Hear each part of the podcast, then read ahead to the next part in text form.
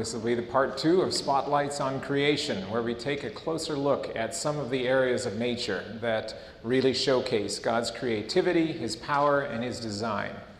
And we're going to start out with a very important topic because a lot of the animals that I'm showing you today, and in most of my creation science presentations, are predators. When we look at all the animals out there, why am I not just talking about the cute bunnies that eat grass? I'm talking about the hawks that come down and eat those cute bunnies, and we know that God didn't make it that way.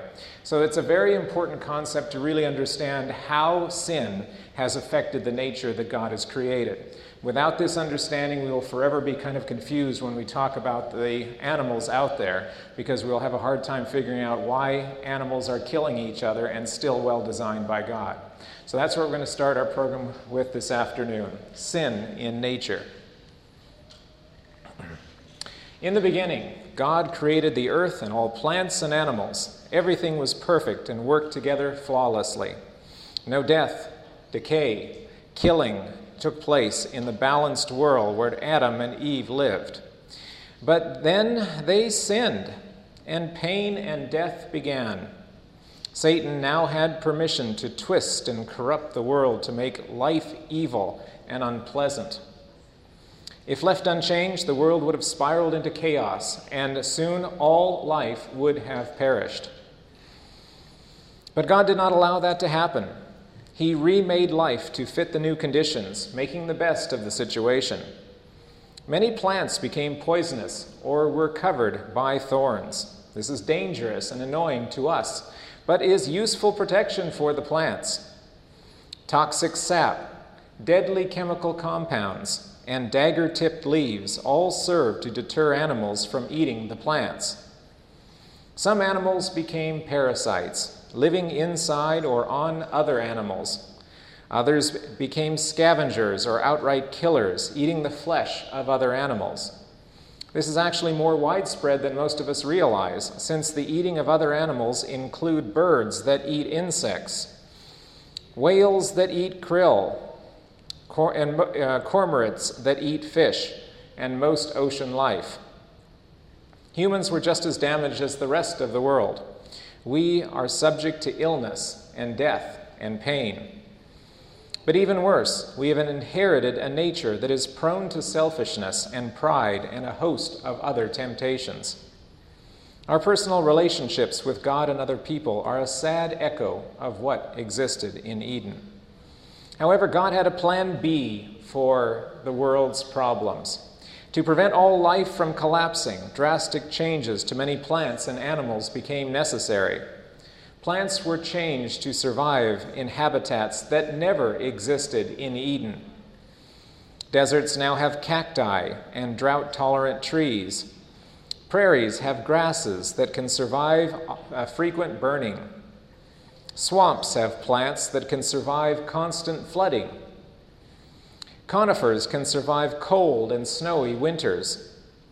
Some people assume that the predators, animals that eat other animals, originated with Satan's efforts to pervert life. But predators actually are needed in a death filled world.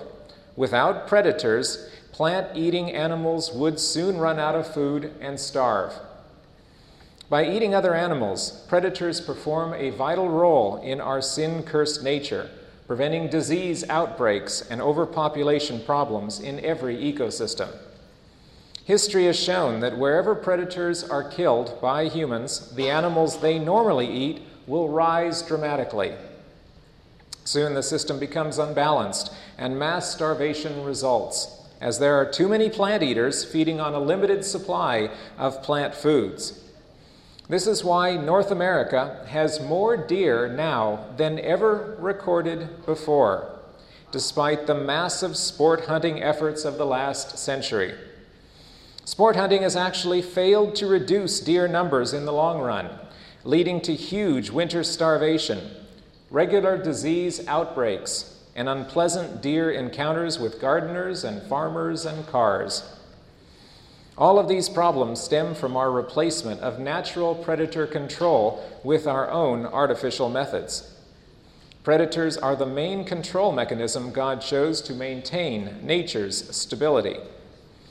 When we look at predators, sometimes we don't realize how different they are from plant eating animals.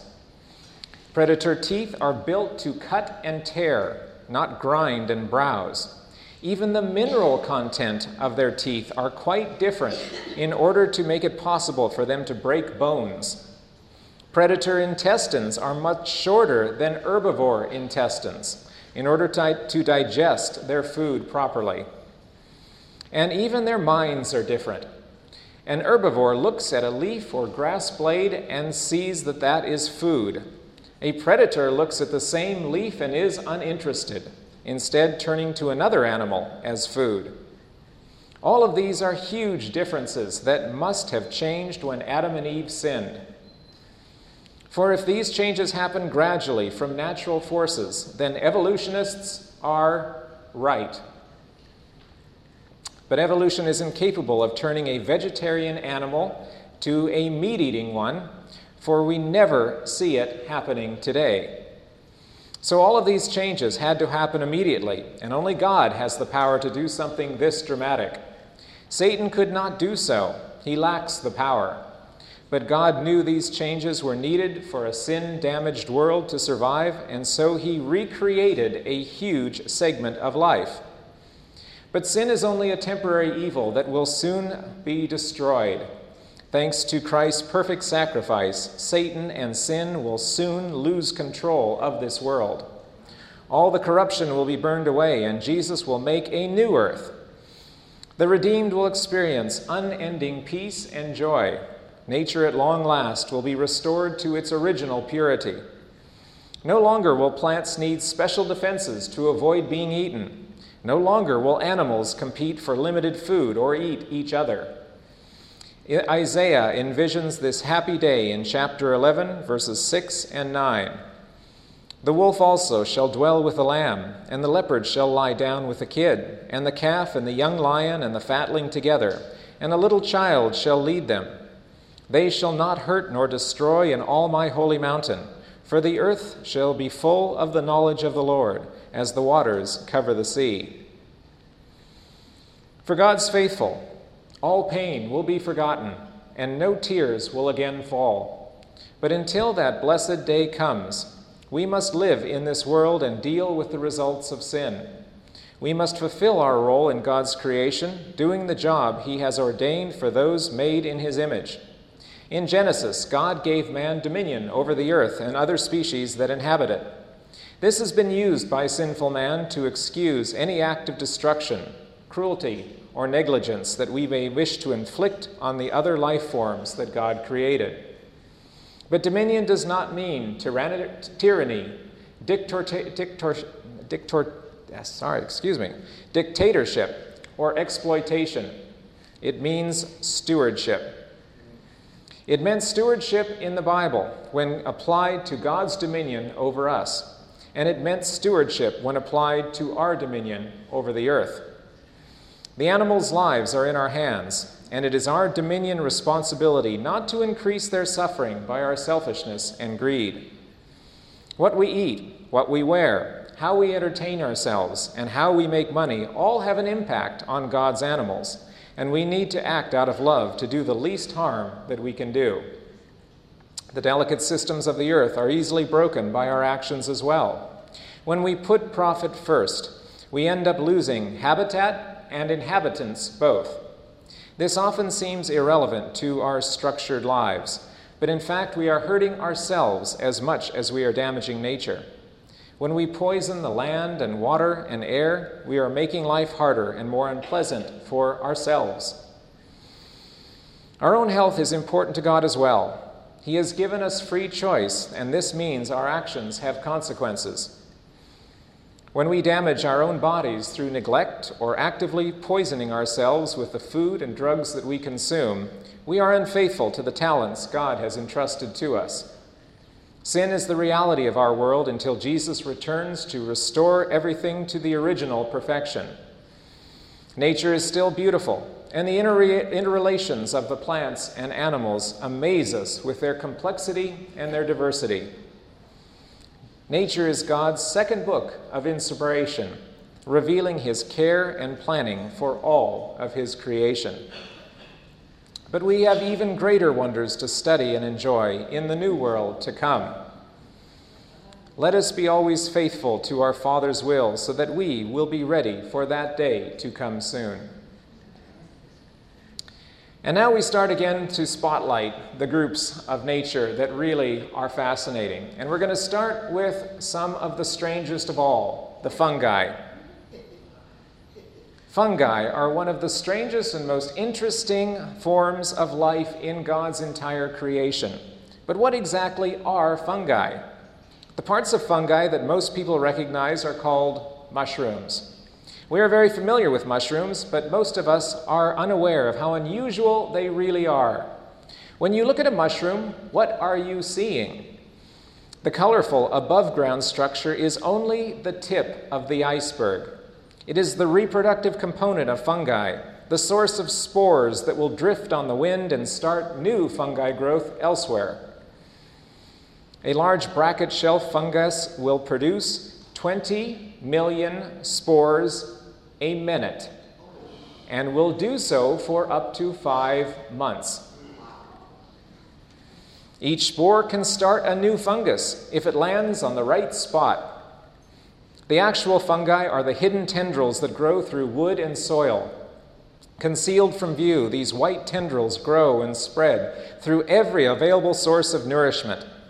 Some fungal threads complexes cover 40 acres and can live over a thousand years. Next time you see that mushroom in your yard, remember that you are probably surrounded by fungal threads extending in every direction. Fungi live everywhere, but most are impossible to tell apart visually as they all look like white threads. But when the time comes to reproduce, a fungus will grow a structure that is so unique to each species that it can be used by naturalists to tell them apart.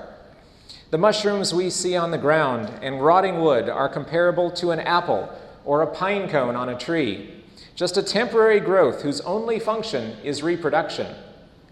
But then, what purpose do the fungal threads themselves serve? What exactly does fungi do? The only job of fungi the only job of fungi is to break down the dead cells of other organisms, usually plants, and turn them into nutrients that can be then used as nourishment. Fungi have no chlorophyll and cannot make food from sunlight like a plant. They rely on dead organisms for food. They are the most important recyclers of the world, crucial to turning useless, dead matter into vital nutrients. Without the decomposers, dead leaves and wood would never decay and would pile up uselessly, letting nothing new grow. So fungi must exist, or life on earth today would be impossible. Let me repeat that. Fungi must exist, or life on earth would be impossible. But what is the origin of fungi? Did it exist in God's original Eden creation? If not, then where did it come from? Fungi could be some could could fungi be some Eden plant form that was changed by Satan or natural forces after the fall? The answer is no. Fungi are not plants. Fungi are not related to plants. Fungi are not related to animals. Fungi are a totally separate branch of life.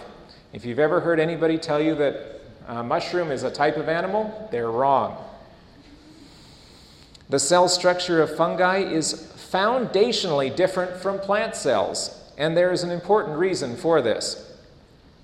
Cells of all plants are made from cellulose. This is what makes a plant a plant.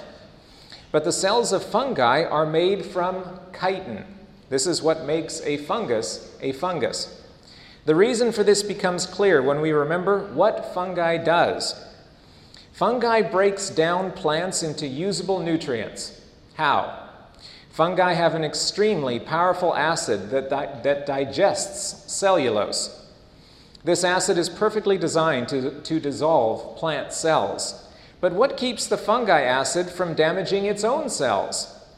The acid dissolves cellulose perfectly, but it doesn't dissolve chitin, which is what makes up fungi cells. So fungi are immune to the acid that they produce. If fungi weren't foundationally different from plants, they couldn't function as they do.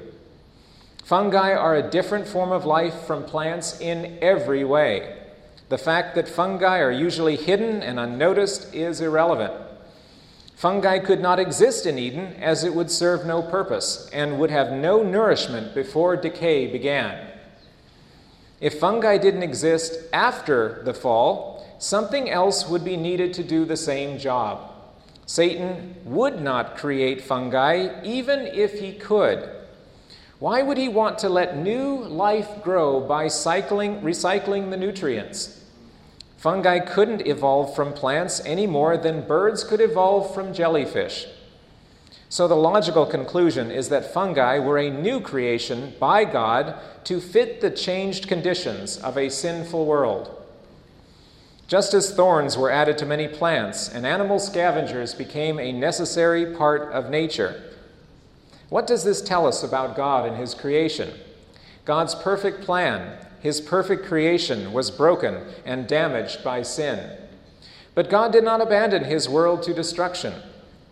He reworked the natural world to allow it to continue to exist the pre- despite the presence of death and decay. God never abandons us to sin either. He works with us and helps us in every way that He can until the day when we can totally be restored to the original ideal, God is always there. So, fungi are a special creation of God to make nutrient recycling efficient. Satan has twisted some fungi to be harmful, such as he, just as he has twisted some plants and animals.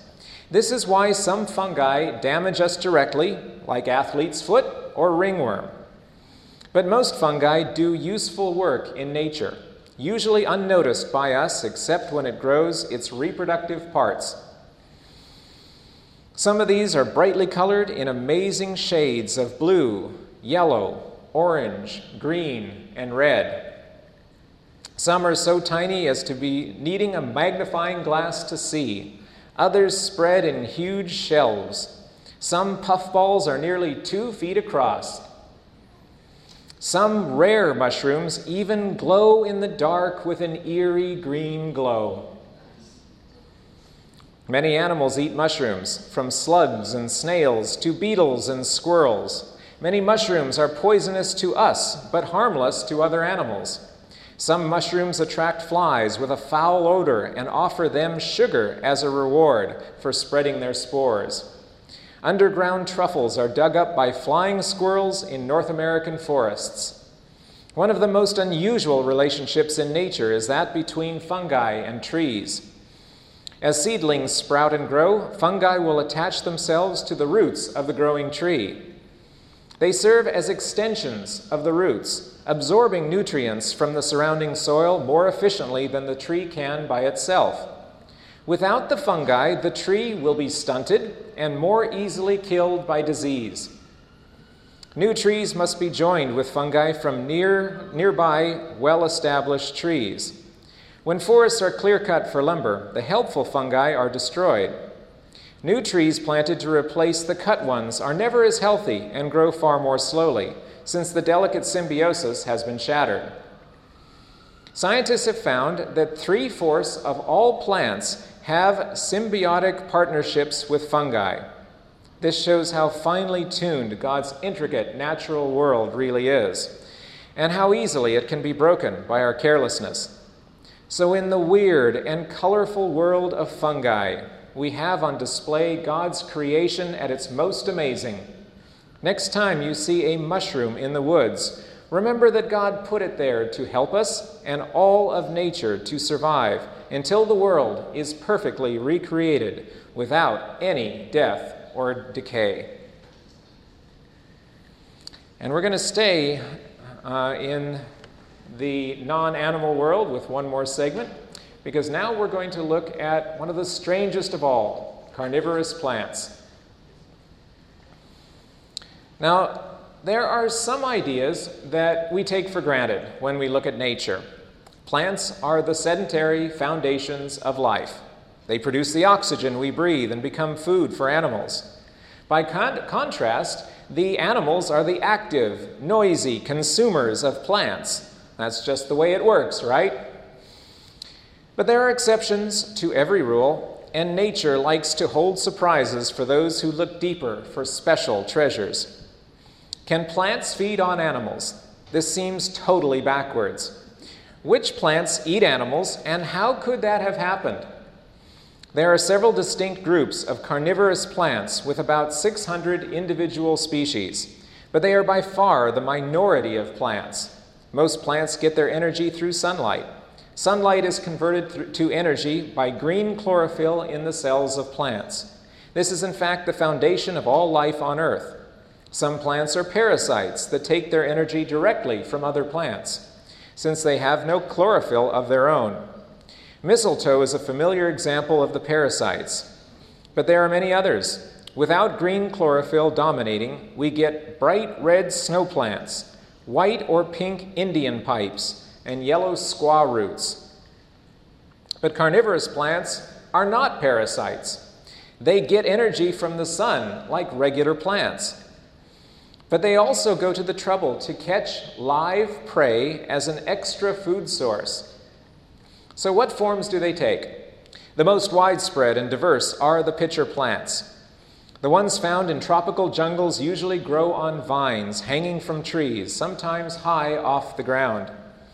Their leaves grow into upright pitchers with a hood over the mouth. Water collects inside, and sugary nectar draws insects to the rim. Water. It, When insects crawl too far inside, they fall into the water and drown. Some pitchers grow on the ground and can be enormous, holding two thirds of a gallon of water. They have been known to drown small rodents and eat them. To prevent bursting from overfilling, some have drain holes below the rim. In temperate bogs of North America, pitcher plants grow on the ground in dense clusters. Many have transparent windows in their hood to help convince an insect that it is safe to enter. Really. Some have nectar lined mustaches that guide prey inside. An individual plant can live for decades, but new pitcher leaves are always growing up to replace the older ones. Tall flower stalks rise high above the traps since the plants don't want their insect pollinators to be lured anywhere near the dangerous traps. Some tall, straight species are called trumpets and are more open at the top with only a small hood. All use water to drown their prey. Slippery, waxy walls keep the insects from crawling back out. Downward pointing hairs also prevent escape. That then digestive enzymes break food down just like our stomachs do, except much slower. One of the strangest sights to see in nature is a colorful pine barrens tree frog peering out of the mouth of a trumpet. They have learned that trumpets are great insect lures and wait inside to catch the insects themselves. Some spiders specialize in building a web near the mouth, catching insects that are drawn by the sweet nectar smell. Other insect predators can also be found close by, but they have to be careful not to be caught themselves. Butterworts are like living glue traps. Flat leaves with curled edges are covered with sticky paste that traps any small insect crossing them. The insects die and are digested and absorbed by the leaves. This sort of trap catches only the weakest prey, as anything stronger can easily pull away. The sundew is similar to the butterworts, but are much more active killers. There are 180 species of sundew worldwide. Their leaves have long hairs tipped by drops of glue. When they snare prey, the leaves slowly curl inward. This further entangles the doomed insect and speeds its digestion. Some have spoon shaped leaves, while others have long thread leaves that can reach a foot tall. Each individual leaf can curl and reset about three times before it withers and is replaced. Like most of these dangerous plants, they have tall flower stems to keep their helpful insect, insects safe as they pollinate the sundew's tiny blooms. Many sundews have red highlights. With their glue drops glistening in the sun, sundews can be very lovely plants. Bromeliads grow throughout moist tropical habitats, usually on the limbs of trees. The larger forms collect a central pool of water where their leaves meet. Many insects and frogs use these pools for their own needs, often to raise their own young. But for one bromeliad growing high on an isolated plateaus in Venezuela, entering its pool is quite hazardous. Any insects caught in the pool will be digested just like in a pitcher plant. Bladderworts are entirely aquatic. They have a tangle of tiny pods that float just under the surface. They are found in still water since they have no roots to anchor them. Usually, they are only noticeable when they send their yellow flowers up above the water into the air. Their pods are tiny vacuum traps with hair triggers. When micro life forms bump a hair, the trap is sprung, sucking the animal inside and slamming the door. After a couple hours of digestion, the trap resets and awaits the next meal. The most famous of the killer plants is the unique Venus flytrap, found only in the coastal sandy plain of the Carolinas it is now rare from illegal collecting. Its leaves are like hinged jaws with long teeth and several scattered trigger hairs. When a fly touches the same hair twice, or two different hairs within 20 seconds, the trap closes. Digestive enzymes are secreted and the fly trap has a meal. Eventually, the leaf will reset, but can only be reused a few times. The movement of the trap is one of the fastest by any plant, closing in one tenth of a second. Scientists are still studying the hinge mechanism of this amazing plant to understand how it works. So, what can we learn from these crazy predatory plants? They all live in nutrient poor habitats and make good use of the extra nutrients that insects provide. But many other plants live right next to them and don't use the methods that these plants use. Evolution has another awkward task of explaining how and why so many unrelated plants all evolved independently to turn the tables on the animals. Being carnivorous is just an interesting variation that God chose to employ. They wouldn't have been that way in Eden as no death occurred there. But after the fall, many animals were changed into predators. A few plants changed as well, giving us an interesting difference to study and marvel at. We see again how the extraordinary is achieved not through random chance, but through God's amazingly diverse and specialized natural powers. Now we're going to head back to the animals. We've looked at the plants, we've looked at the fungi. This morning we looked at flowers, and now the rest of the time we're going to be focusing on the animal world. And we're going to start out with another of the extremely popular groups, the birds. No group of life captures our imagination and affection like birds.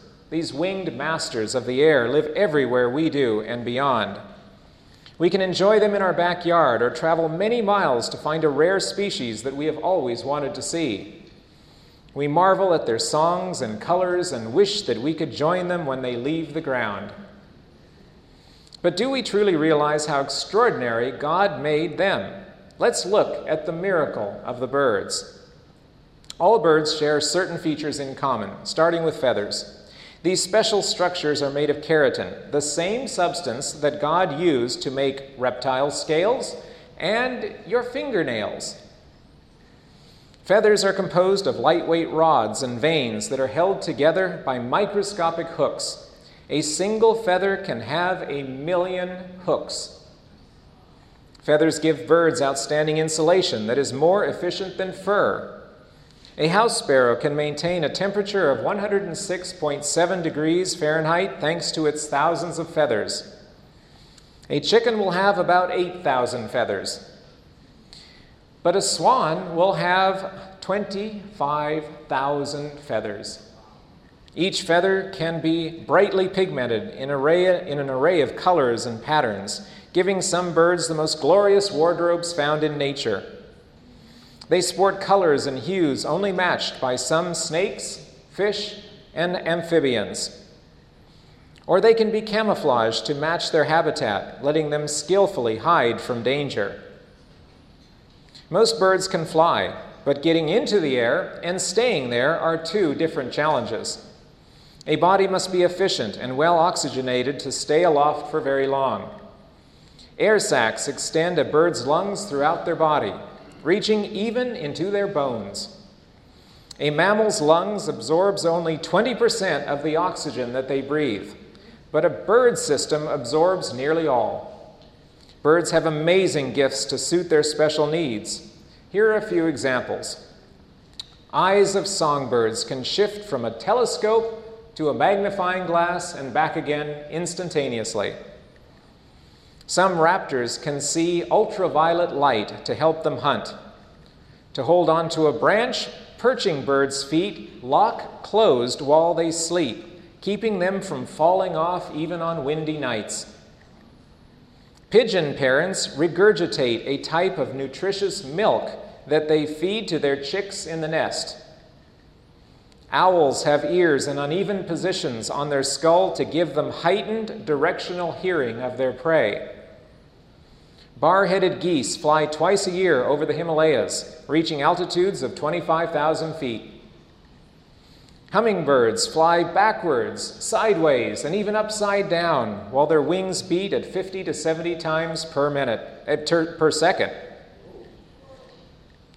Griffon vultures have been seen flying at 37,000 feet. That's seven miles above the ground. Some birds have exceptional intelligence.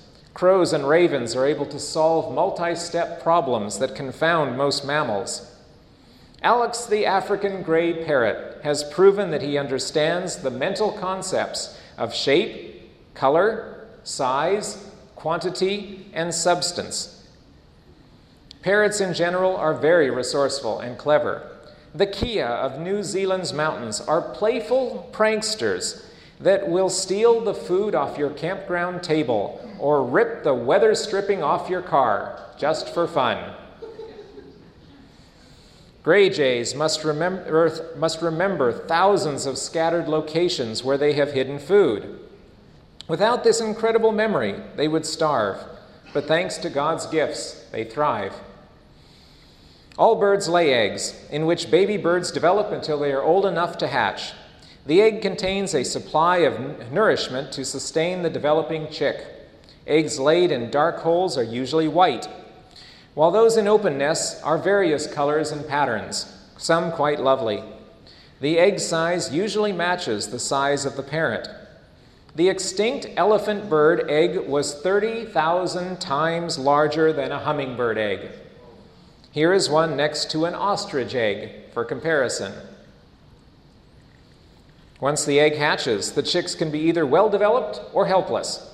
Most parents must continue to feed their chicks until they are independent. Puffins carry fish from the ocean to their young in a cliffside burrow. Black swift parents fly up to 600 miles a day in search of insects. Their little tiny chick sometimes waits for up to three days for their parents' return. A phoebe was seen bringing food to a nest 845 times in one day.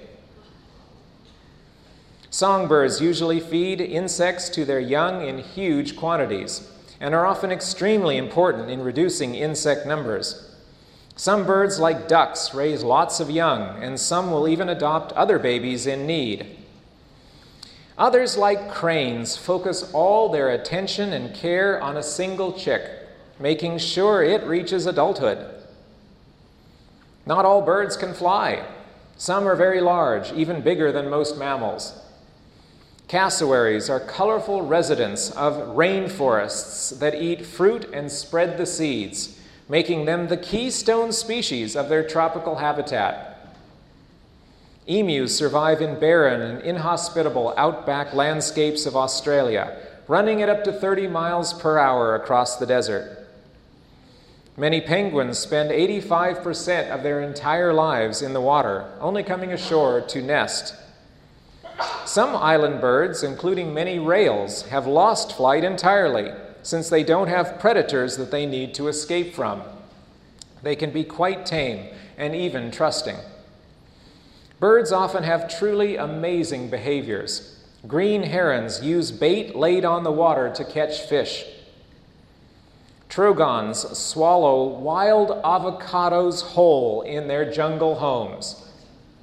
They're not as big as the ones we eat here in California, just so you know. Bee eaters nimbly catch stinging insects in flight, then smash them against branches to remove their stinger. Frogmouths freeze motionless in plain sight during the day, peering out through notched eyelids.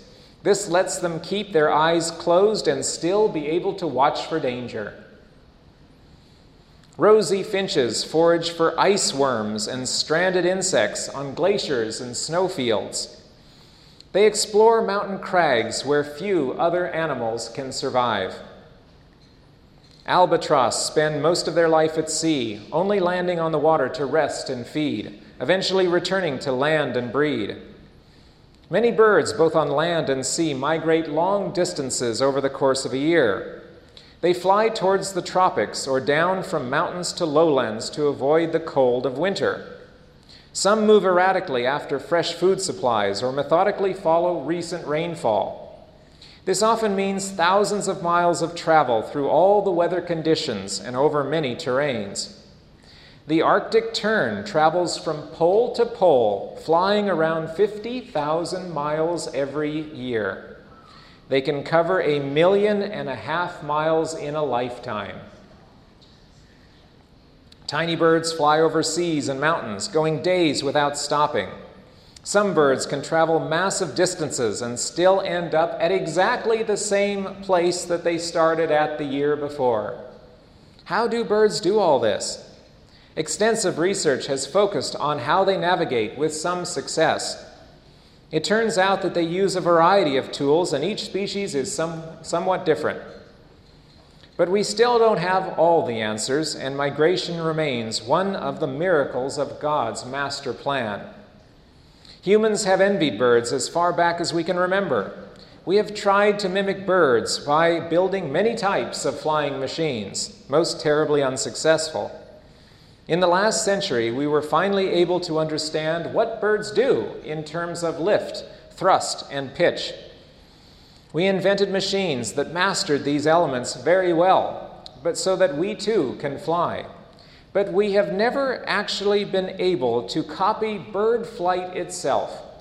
We keep trying, but somehow the miracle of God's perfect design displayed by the birds continues to elude us. How could blind evolution design all the many elements needed to make flight possible? Did a bird really arrive one day on the evolutionary scene and just jump off a cliff successfully? The complexities involved in flying are too great for random mutation and chance to make flight possible. Do we truly realize how great a miracle it is for a huge bird like a bustard or a tiny bird like a warbler, to be able to fly. It took humans thousands of years to work out a mechanical solution to what the birds do without planning.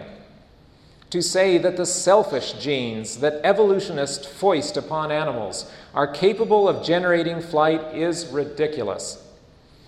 Only a creator that loves variety and grace can account for living beings this special. God really made a masterwork when he designed the experts of the air. And now we're going to look at another group of animals, the reptiles. Now, in most evolutionary presentations, they'll do reptiles first and then they'll do birds because everybody knows that birds evolved from reptiles. I chose to reverse that just to be annoying to that. Is there anything Christians can learn from the scaled animals that we call reptiles? Reptiles are specialists of warm habitats found in both land and water. They have amazing abilities and physical gifts given to them by God to help them survive in many places where other animals struggle. When evolutionists invented their theory of animal development, they assigned reptiles a low rank on the tree of life. Reptiles are claimed to be a primitive group of animals with unsophisticated bodies and behavior. But as we examine reptiles, we find them to be complicated animals with advanced skills. We find that what evolution tells us is wrong. There are many myths people believe about reptiles. They are called cold blooded, but actually, most of the time, they are as warm or warmer than we are. They absorb heat from their surroundings rather than generating it themselves. This means they are inactive in cold conditions. But the benefit of that is that they require very little energy compared to animals generating their own internal heat. So a reptile needs only 10% of the food that a mammal of the same size needs. This lets reptiles survive in habitats where mammals struggle. All reptiles have watertight skin covered by dry, hard scales. Some have rough scales, some have smooth ones, but no reptile is ever slimy. Most people have a vague feeling that no reptiles except turtles are to be trusted. This is unfair, as all reptiles are wonderful creations of God, but turtles do have great charisma. Carrying their home on their backs, turtles rarely worry about predators penetrating their thick armor. Land turtles are called tortoises.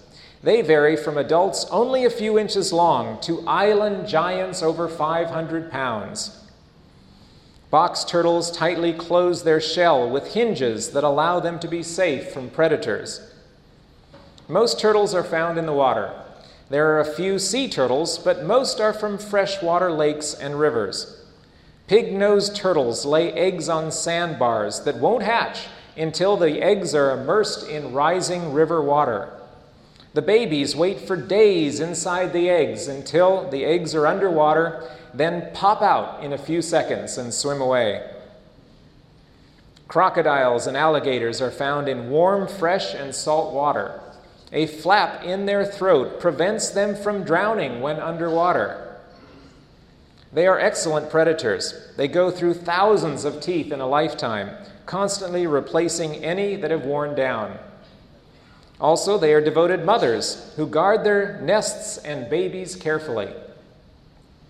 Fast or powerful, lizards are found in almost every warm habitat. They communicate using bright colors or gestures.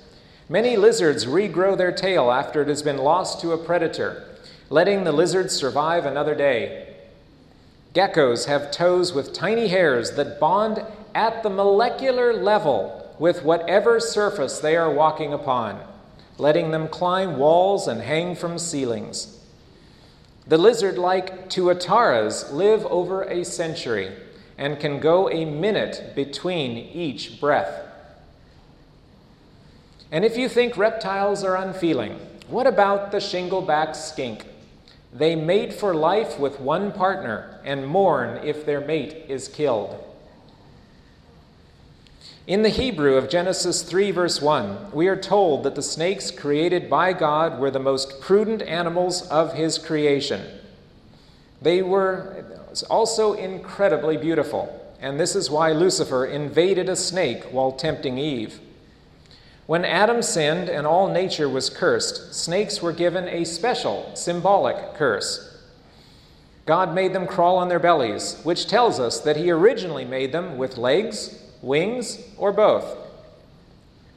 But to compensate, God gave the snakes some of the most incredible abilities found in nature.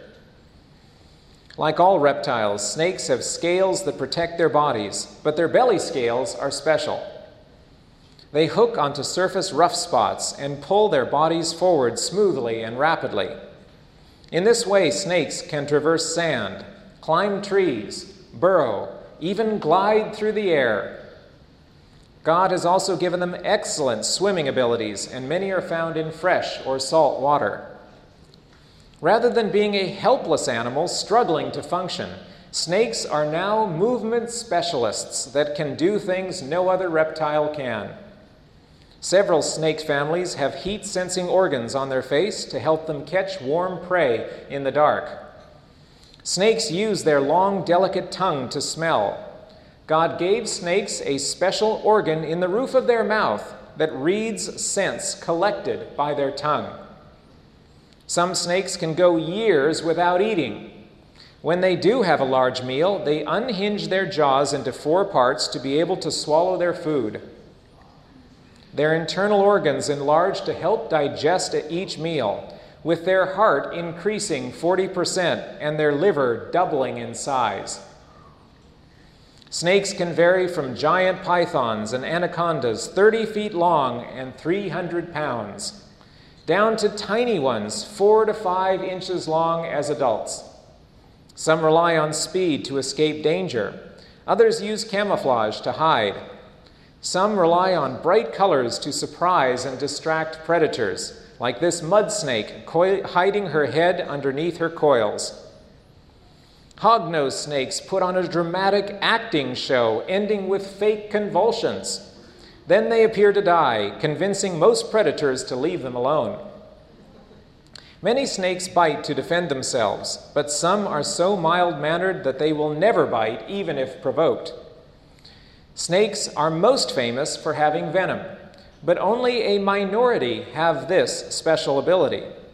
Those with venom use it for catching their food and defending themselves. Very few snakes are aggressive to humans unless attacked first. Only about five people are killed by snakes in North America each year. So let's think about this. Everybody is afraid of snakes. Everybody's afraid of being bitten and dying from snake bite. Five people in America per year. How dangerous is that compared to other incidents that might occur to you? Well, let's try a few. How about vending machine deaths? An average of 13 per year vending machine deaths in North America. Don't shake that vending machine, it's going to fall on you. How about falling icicles? 15 people on average in America killed by falling icicles. But it gets even worse than that. Cows. Cows. 20 people per year are killed by cows. The, cow, the, the snakes are not out to get you, the cows are out to get you. Think about it. And finally, in this little survey of weird deaths in America, the number one result is champagne corks. 24 people on average in North America die from champagne corks every year. I don't want to hear about how dangerous snakes are. I want to hear about how dangerous vending machines and champagne corks and cows are. That's really where the danger lies. Come on. Anyway, I thought that was fun. Scientists have proven that humans are never born with the fear of snakes. Society teaches us to fear most reptiles, especially snakes, due to the minority that can be dangerous. But this fear of all is unfortunate, as most species are totally harmless to us. Snakes are just as important as every other part of God's creation. They are one of the most important predators of small rodents in nature. Places that have killed the native snakes have huge increases of rodents, leading to disease outbreaks and food destruction. Even venomous snakes are crucially important. You don't want them by your back door, but in the wild they should be left alone to do the job that they're built to do. Even though the Bible often uses snake imagery to represent Satan, Christ also used a snake to symbolize himself to the Israelites. Snakes were preserved by God on Noah's ark, along with all the other land animals. And Isaiah tells us that snakes will be recreated in the new earth, once again part of God's perfect world. So, snakes exemplify the care that God bestows on all of his creation. He gave them gifts that make them perfectly suited to survive in this world. All reptiles are amazingly sophisticated and never fit the evolutionary definition of being primitive. The colors on reptiles are as vivid and glorious as on birds and butterflies. Both reptile behavior and their bodies are as sophisticated as anything we find in mammals. God puts so much variety into reptiles. They are living witnesses of God's love of the unusual and testify to the greatness of His creation. Amphibians. For creationists, the vertebrate animals known as amphibians are examples of God's creativity and design. Their bodies and behavior are gifts of God to help them survive in various moist habitats. They have amazing skills and complex social interactions. Evolutionists say that amphibians are unsophisticated bridges between fish and reptiles.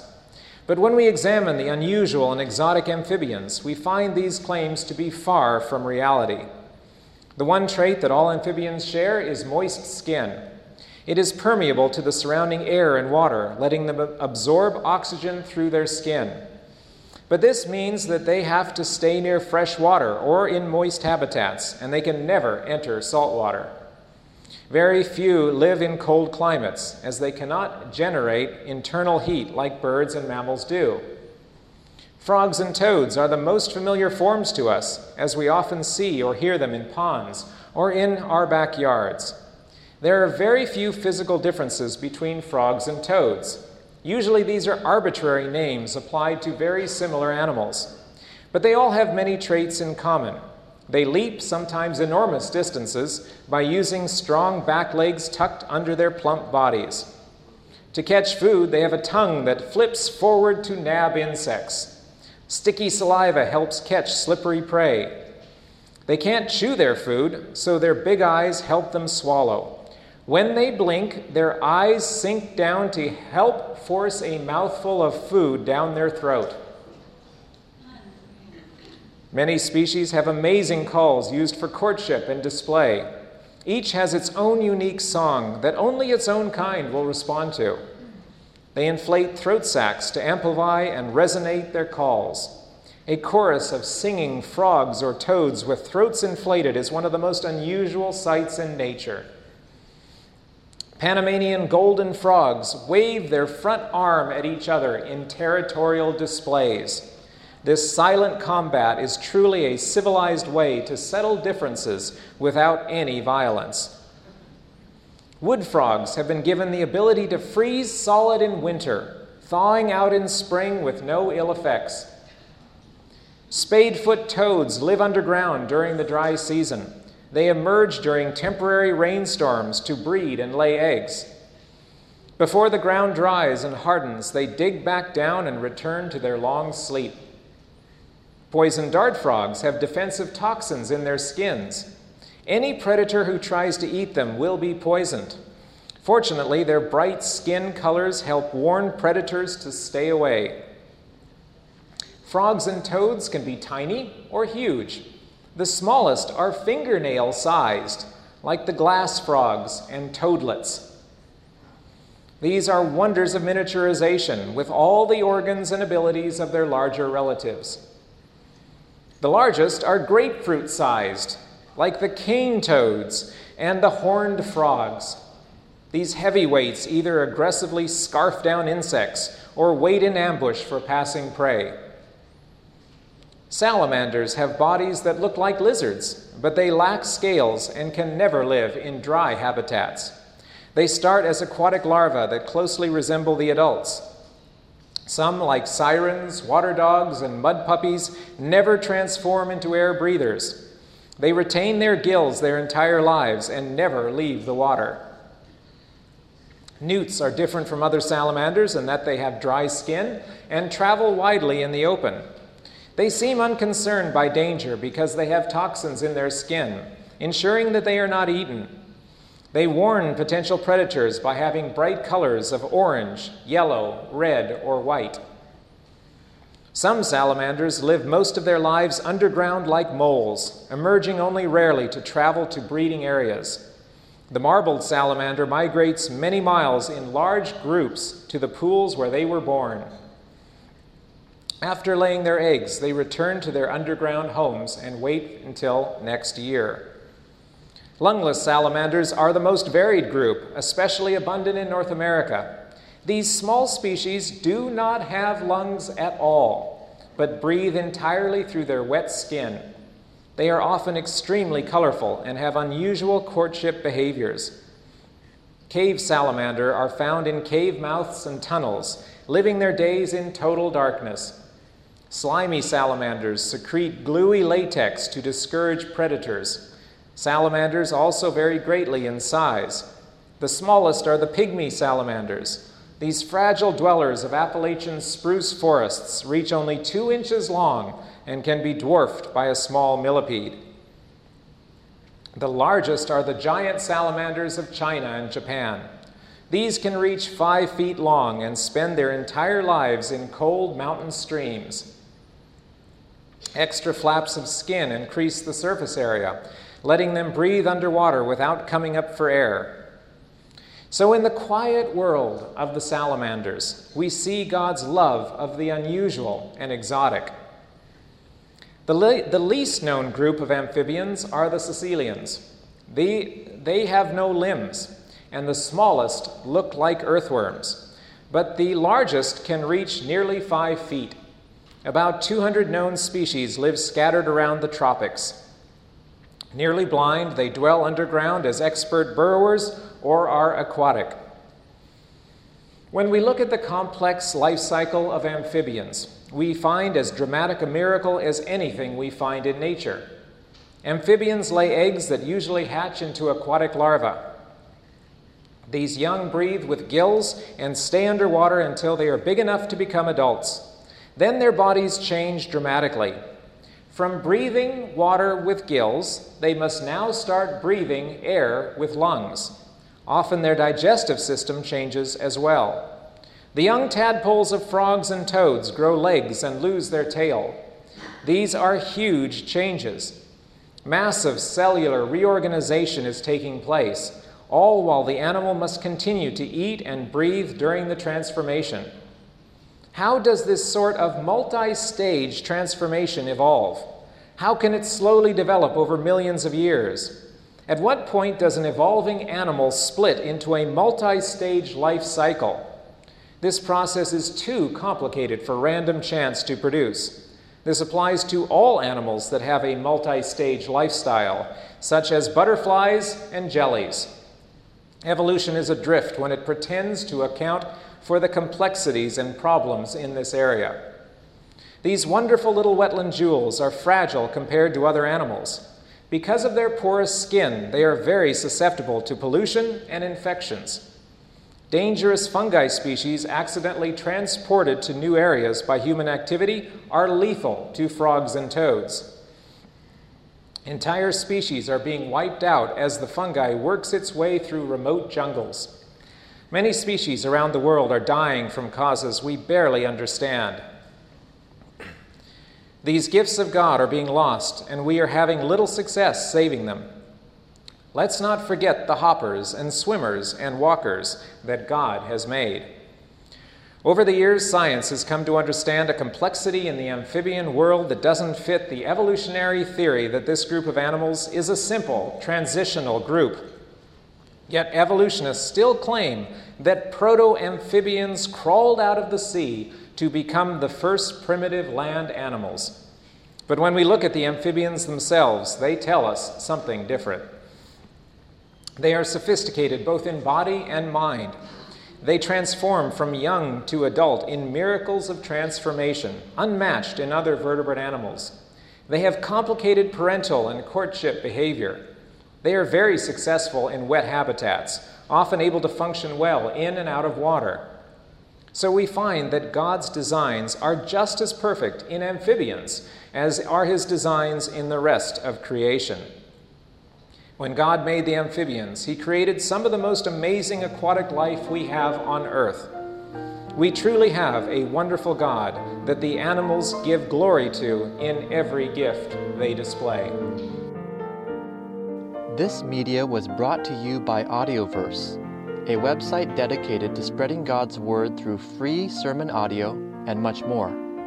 If you would like to know more about Audioverse, or if you would like to listen to more sermons, please visit www.audioverse.org.